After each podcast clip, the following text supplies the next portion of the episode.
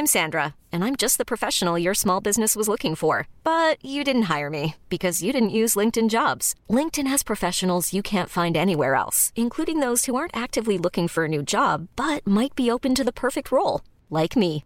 In a given month, over 70% of LinkedIn users don't visit other leading job sites. So if you're not looking on LinkedIn, you'll miss out on great candidates like Sandra. Start hiring professionals like a professional. Post your free job on linkedin.com slash achieve today. There's never been a faster or easier way to start your weight loss journey than with PlushCare. PlushCare accepts most insurance plans and gives you online access to board-certified physicians who can prescribe FDA-approved weight loss medications like Wegovy and Zepbound for those who qualify. Take charge of your health and speak with a board-certified physician about a weight loss plan that's right for you. Get started today at plushcare.com slash weight loss. That's plushcare.com slash weight loss. plushcare.com slash weight loss. Hey, it's Ryan Reynolds, and I'm here with Keith, co-star of my upcoming film, If, only in theaters May 17th. Do you want to tell people the big news? All right, I'll do. Sign up now and you'll get unlimited for $15 a month in six months of Paramount Plus Essential Plan on us. Mintmobile.com slash switch. Upfront payment of $45 equivalent to $15 per month. Unlimited over 40 gigabytes per month. Face lower speeds. Videos at 480p. Active Mint customers by 531.24 get six months of Paramount Plus Essential Plan. Auto renews after six months. Offer ends May 31st, 2024. Separate Paramount Plus registration required. Terms and conditions apply if rated PG.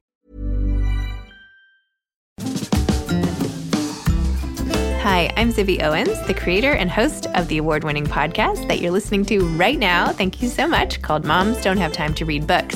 It is a daily podcast, 365 days a year, and each day we talk to an author about all of the things related to their career, their book, their life, and more in 30 minutes or less because who has time? I am now an author myself, although I wasn't when I started this podcast. And you can get my new memoir, Bookends, a memoir of love, loss, and literature, wherever books are sold starting July 1st. And my children's book, Princess Charming. You can learn more about me at zibbyowens.com. But really, you're here to learn more about the authors, and that is what we're going to do. Also, be sure to check out all the other podcasts in the Zcast Podcast Network. You can learn more at zcastnetwork.com and definitely check out those shows as well. Dr. Ibram X. Kendi is the author of How to Raise an Anti Racist. He is one of America's foremost historians and leading anti racist scholars. He is a National Book Award winning and number one New York Times bestselling author of five books for adults and three books for children. Dr. Kendi is the Andrew W. Mellon Professor in the Humanities and the founding director of the Boston University Center for Anti Racist Research. He is a contributing writer to The Atlantic and a CBS News racial justice contributor. He is the host of a new action podcast, Be Anti Racist. In 2020, Time magazine named him one of the 100 most influential people in the world. He was awarded a 2021 MacArthur Fellowship, popularly known as the Genius Grant. He is the author of The Black Campus Movement, which won the W.E.B. Du Bois Prize, and Stamped from the Beginning The Definitive History of Racist Ideas in America, which won the National Book Award for Nonfiction in 2016. At 34 years old, Dr. Kendi was the youngest ever winner of the NBA for nonfiction. He grew up dreaming about playing in the NBA, and ironically, he ended up joining the other NBA. Dr. Kendi also produced five number one New York Times bestsellers. How to Be an Anti Racist, an international bestseller, has been translated into several languages and made several best books of 2019 lists and was described in the New York Times as the most courageous book to date on the problem of race in the Western mind.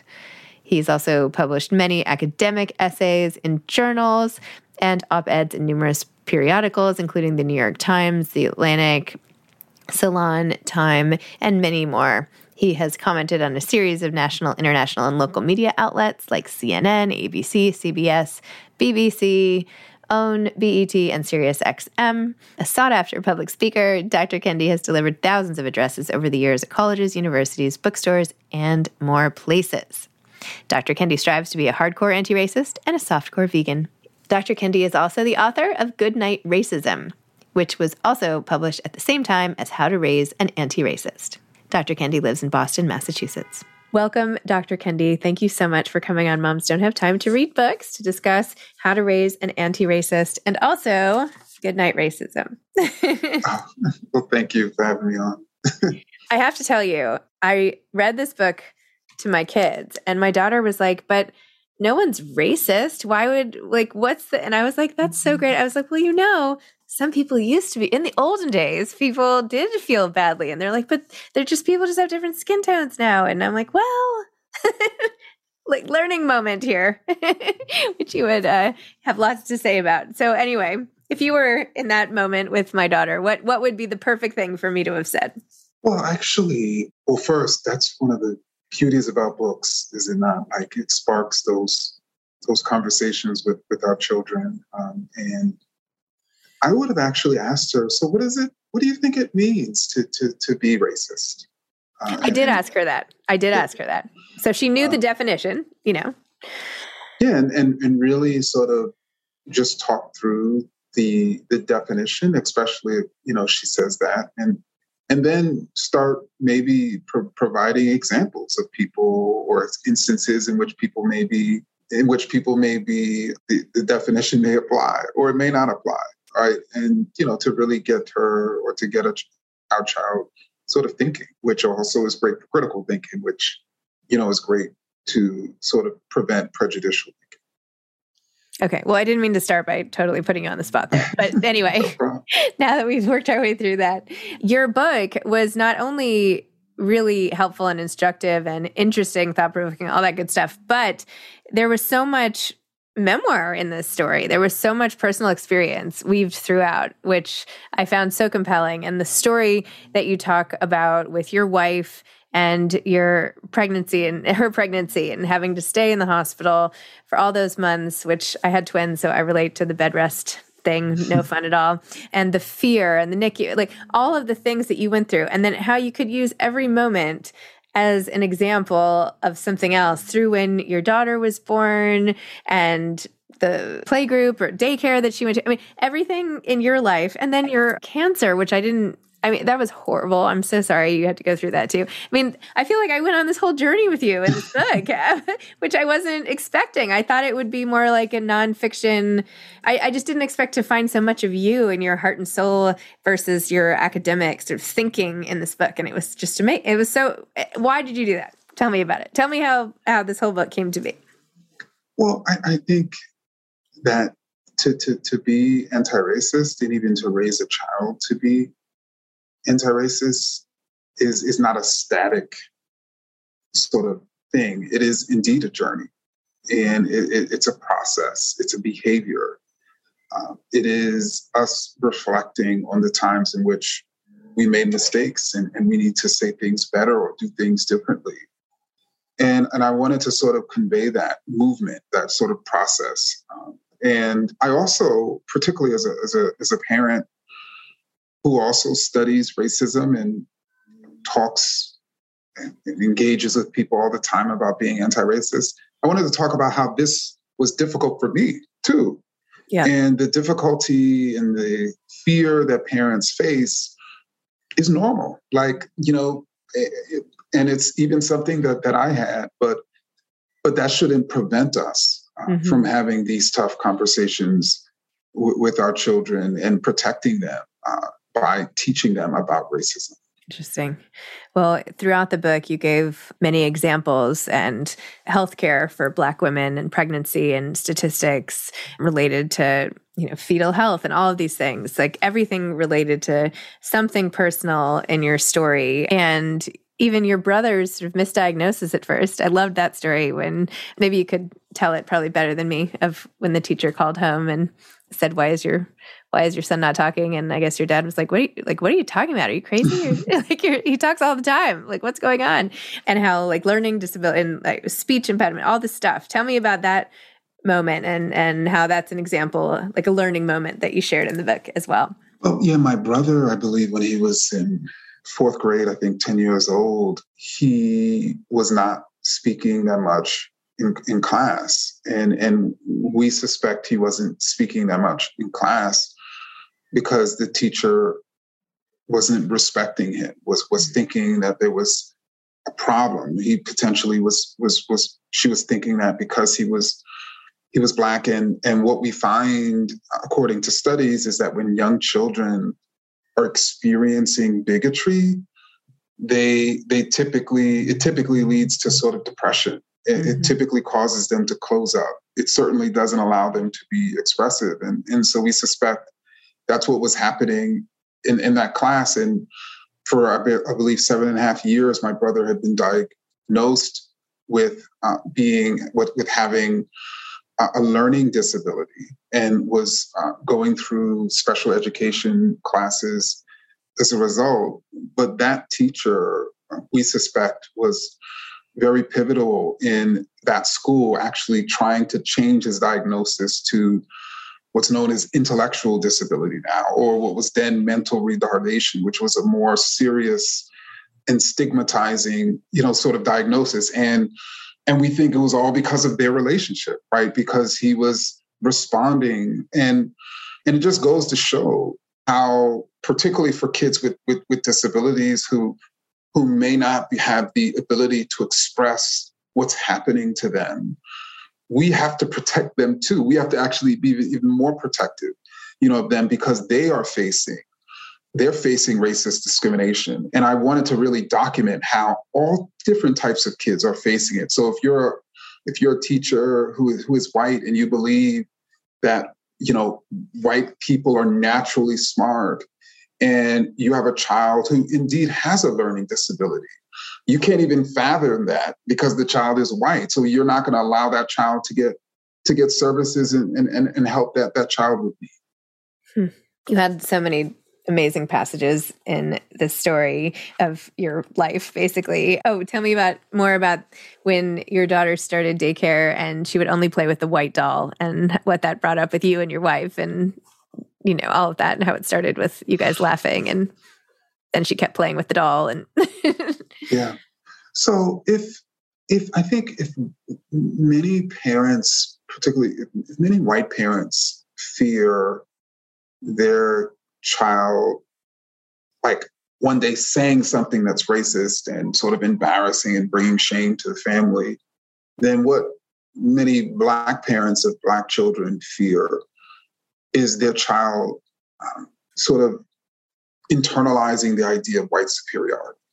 And I, when my child was a little over one years old, I remember going to pick her up from daycare and she was playing with a white doll and uh, you know, I put the doll to the side and she sort of cried, but she came and, and we went home. The next day was harder to get the white doll out of her hands. And each successive day that week, it got harder and harder to the point at which she had an all out tantrum tantrum and didn't want to leave uh, the doll and didn't even want to come home, which was different because whenever we would arrive, she'd be happy to go with us. So we were like, what's what's going on here? Like, is this a symbol that she is is is you know is is is internalizing this this idea of white superiority and we didn't know but what we found out the fifth day which was the day that both of us came and she loves it when both of us come to pick her up so she actually put the doll aside and came and, and hugged us we feel like we won at least one round and after that i actually went around to the toy chest in the daycare and saw that every doll that they had looked white. So she didn't even have another option. And I use that, you know, in the book to talk about that for even a one year old, the environment that we're raising them in, the dolls that we're choosing for them, the books that we're choosing for them, even the people that we're choosing to be around them are making a difference or could be making a difference and is shaping them to, to, to, to understand like who they value. And they may not even have a choice in the matter mm-hmm. uh, which in that case happened to, to my daughter. And we should allow our children to, to, to young children to see the beauty of the human rainbow by allowing them to see it, to see us all. Very true. So did you, what did you end up doing? Did you get the daycare any more dolls? Or what did you do? Oh yeah, they, they, I, I let them know. Okay. and, and they made a change. uh oh. Does she still go there? No, she's too old now. She's yeah, she's she she continued to go there. They made the change. I think they recognized, uh, you know, that that was a problem. Okay. okay, making changes. This six months of chemotherapy po- followed by surgery that you went through and having to recover. The scene at home when you got back and you were on the couch and your daughter was so sad and crying, seeing you laying there in your robe. Tell me about tell me about that moment and and how it feels to parent through pain of your own and fear for your own mortality. I mean, that you had stage four cancer. I mean, that's so terrifying. I'm so sorry you had to go through that. Yeah, it was. Uh, so after the surgery, and I, you know, I came home well after not only the surgery but also, you know, a week in the hospital. You know, I came home, and of course, I, I had bandages on, on my my belly, and you know, I'm sitting on the couch um, with a, a robe and my sort of chest open. So my my daughter came and can see the bandages, and she started looking at the bandages. I believe she was about two two and a half years old, and she just started, you know, crying. And I was, of course, asking her, you know, what's wrong and what's wrong, and you know, she wouldn't say. And eventually, you know, I asked her, I was like, "Do you want to have? Do you want some band- bandages like daddy? and you know she she stopped crying and started sniffling and said yes um, and so my my partner Sadiqa, who was there went and got her bandages and and she started putting them on her So of belly in the same place that that I had mine and really for the next few months there was no gift she liked more than band-aids and in a way we healed together and and that that story I sort of shared in the context of empathy mm-hmm. and how studies show that, you know, at two years old, our kids start understanding and learning empathy. They could feel what other people are feeling. But but studies show that we also have the capacity to either nurture empathy or sort of block its growth.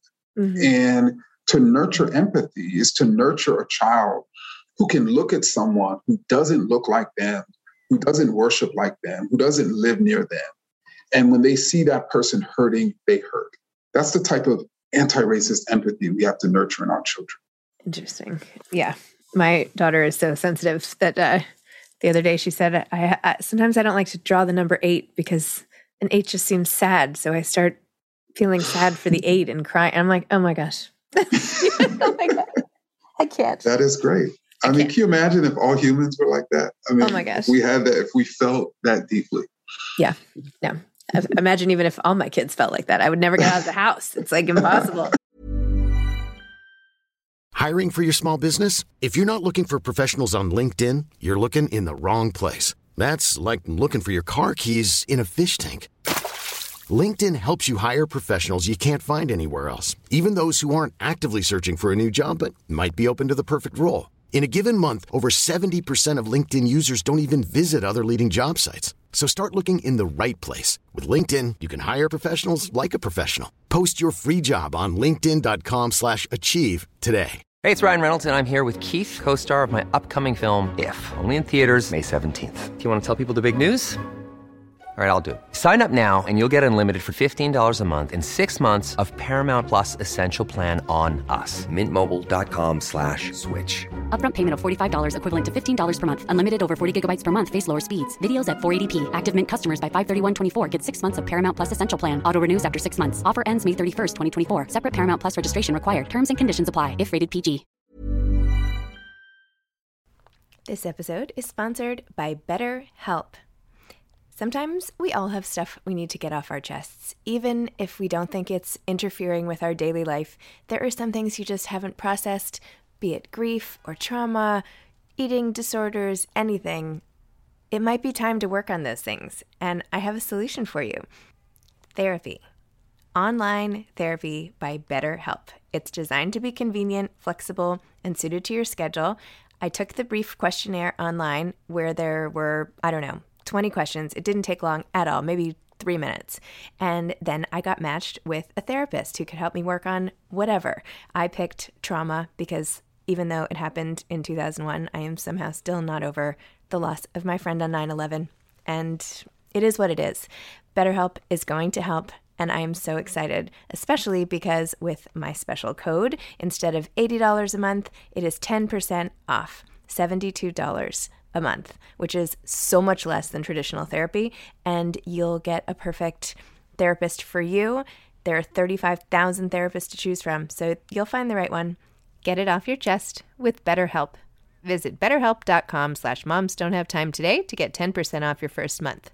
That's betterhelp, H-E-L-P dot com slash moms don't have time. Okay, so in the beginning you set up this your whole construct, which many people were already, I'm sure, familiar with from your other book, which everyone in the world probably has at this point, which must make you feel really good. But how it's not enough to not be racist. You have to actively be anti racist, which is something different altogether. So, for anyone who's not as familiar with this, could you just explain what the difference is? Like, take a scenario and explain, like, if you were being racist, not racist, and anti racist in such and such a setting, like, and what you should really be doing, or what the main takeaway is for people who want to raise anti racist children. Well, I mean, if you, I think the starting point of any serious conversation about race and racism should be with a racial disparity. So, you know, Black people being disproportionately impoverished in this country. The, the question is why.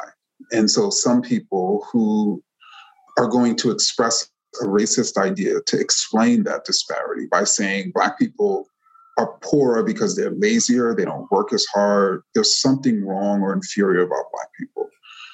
To take an anti racist position is to say that the cause of that disparity between those groups, and not, we're not talking about individuals, but between groups, is this history and even the presence of, of racist policies and, and, and practices that are causing these disparities. But going back to the first person who would say, well, it's because Black people are lazy. When people point that out, the typical response that we have is, no, no, I'm not racist. So when somebody says, you know, you just said a racist idea, the typical response is just to deny it. But there are times in which someone who's striving to be anti racist expresses a racist idea. And they have a different response. And that is to, to think about it, reflect on it, and admit, you know what, yes, that was a racist idea. And I'm going to change and I'm going to be better. And that's another reason why, in, in how to raise an anti racist, I, I, wanted to really show the mistakes that I made as a parent. Even the, the, the, the, some of the mistakes that my parents made in terms of raising me, and certainly teachers, so that people can see people making mistakes and growing and developing and changing. And, and, and that's really the process of being anti racist. Did you see yourself as a child becoming this advocate and and lightning rod and I don't even know the right words. Expert, I guess that's a better word. Complete expert and changing world thinking around this topic. Like, would you have predicted that when you were eight? Like, what do you want to be then? No, I would not have predicted that. if, if it was up to me, I'd be, when I was eight years old, I would have been preparing to play with Steph Curry in the NBA Finals. uh, you know, I, uh, I certainly, even by the time I got to college, I wasn't necessarily, you know, thinking that this route, you know, was was was for me. But I, I think once I really started studying just the vast amount of of inequities and injustices and violence and and and you know young and old people thinking there's something wrong with them as a or superior about them as opposed to the problem being more policy and structural, the, the, more I gravitated to, to understanding it, to wanting to speak about it, to wanting to abolish it. Did you find this path easy or hard to achieve? Like, because you, have essentially created a niche, if you will, right? That's like, and you are also, you know, historian of African history, and you've written like what five bestsellers. I mean, what can you not do at this point? Did you did the path seem clear to you as you were going through it? Or was it difficult to sort of pave the way? It was difficult. And it, you know, it remains, you know, difficult. You know, even now, because I think my work has sort of broken through and is reaching everyday people different backgrounds, different ideologies. You know, there there are people who who would rather things to remain as they are. And and so instead of engaging with me and engaging with the work, they distort and misrepresent the work and then attack it. Um, and how do you respond to that? I can't like respond to something I didn't say or don't believe. So that's what's been probably the hardest, you know, part. But I also know that there's a history to this, and and you know, I as a historian, I, I know that during the enslavement era, slaveholders and even Jim Crow segregation, Jim Crow segregation is literally legislated for ignorance, mm-hmm. and and not just ignorance of of Black people, even ignorance of, of many white people, and, and to keep us divided, to keep us thinking that that that we're each the problem as opposed to those who are ruling us. So this is, you know, heavy intellectual critical thinking. What do you do to get away from this? Like do you still play basketball? Like what do you like to do when you're not engaged in this? How do you like release, let go, have fun, whatever? So I've, i think I've hung up my sneakers, so I don't play basketball as much anymore. But I, of course, watch uh, sports. I watch basketball and, and baseball and football. I read a ton, you know, and I think reading for me is probably the most peaceful thing that, that I do. You know, I, of course, exercise, try to enjoy family and friends. And, you know, I'm my, my wife, she, she, it's always interesting when whenever in public light someone sort of says that I'm so serious because privately I'm she says I'm a goofball. And I, you know, I mean life is is certainly a life one that where we should create joy. Um, but it's that joy and that closeness to joy that I have that I want everyone to to to have, or more so, I, I want to ensure that no one is being blocked from that joy by the injustices of our society. And when you read for fun, what do you like to read? Like, what's something good you've read lately? Or? So I I tend to read books on race or racism or American history or, or you know or novels. Uh, you know, I'm reading a book called Torn Apart by Dorothy Roberts, which is a really serious investigation of the, the, the, what's known as the child welfare system and and even though this system is supposed to protect children and families, you know, Dorothy Roberts, Professor Roberts actually finds that it's not. It's actually doing the very opposite. And she calls for a complete overhauling of it, if not elimination of it. And so it's, you know, I'm obviously, because I'm thinking a lot about children now, those are the types of books that I'm reading. Do you let your daughter watch TV, YouTube?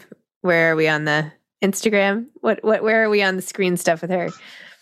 So she watches this TV from time to time, but you know, obviously we don't want to just sit her in front of the TV if if possible. I mean, and, and I think that sometimes that's all we can do as parents, especially during the pandemic. You know, you know, but we try to to to move her away from that or to to have constructive things for her. Right.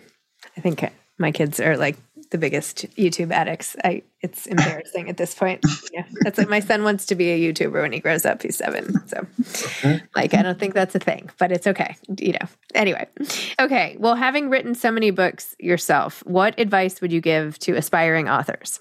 So I would I would first give aspiring authors the advice that when it comes to the book idea, you know, we have to figure out, you know, what we have to really be able to be extremely self-reflective and self-critical about the type of book that, you know, that we, based on our talents, could could produce, and that obviously the, the world could, could could receive. And we can't sort of land on a book idea and then run with it, even though it may not match our writing style or expertise. Um, and so it's just sort of making sure we're marrying like who we are and our expertise with our book idea is incredibly important.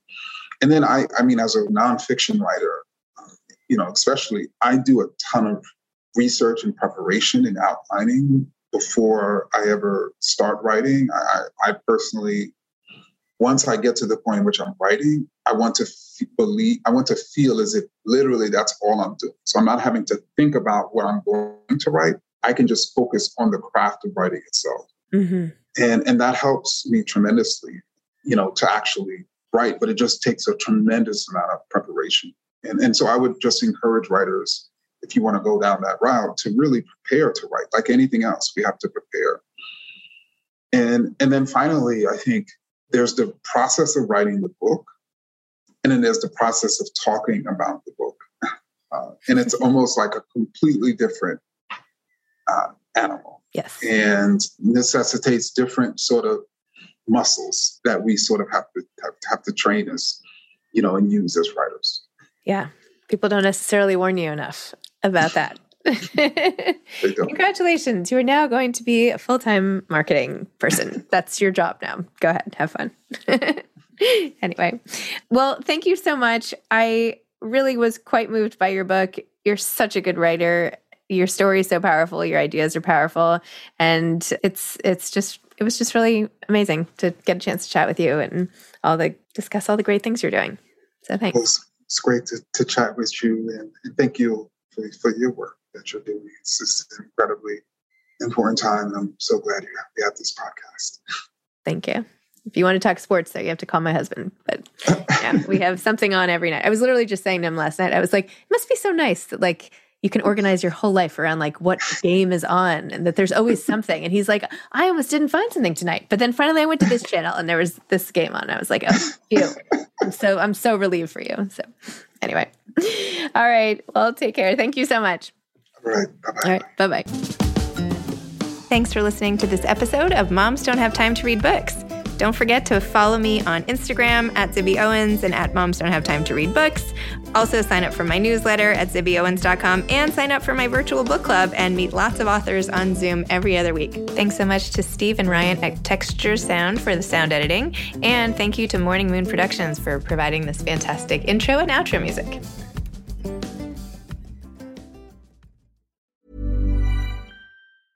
Hi, I'm Daniel, founder of Pretty Litter. Did you know cats tend to hide symptoms of sickness and pain? I learned this the hard way after losing my cat, Gingy. So I created Pretty Litter, a health monitoring litter that helps detect early signs of illness by changing colors, saving you money and potentially your cat's life. Pretty Litter is veterinarian developed, and it's the easiest way to keep tabs on your fur baby's health right at home. Go to prettylitter.com and use code ACAST for 20% off your first order and a free cat toy. Terms and conditions apply. See site for details. Even when we're on a budget, we still deserve nice things. Quince is a place to scoop up stunning high end goods for 50 to 80% less than similar brands. They have buttery soft cashmere sweaters starting at $50, luxurious Italian leather bags, and so much more. Plus, Quince only works with factories that use safe, ethical, and responsible manufacturing. Get the high-end goods you'll love without the high price tag with Quince. Go to quince.com/style for free shipping and 365-day returns. When you drive a vehicle so reliable it's backed by a 10-year, 100,000-mile limited warranty, you stop thinking about what you can't do and start doing what you never thought possible. Visit your local Kia dealer today to see what you're capable of in a vehicle that inspires confidence around every corner. Kia, movement that inspires. Call 800 333 4KIA for details. Always drive safely. Limited inventory available. Warranties include 10 year 100,000 mile powertrain and 5 year 60,000 mile basic. Warranties are limited. See retailer for details.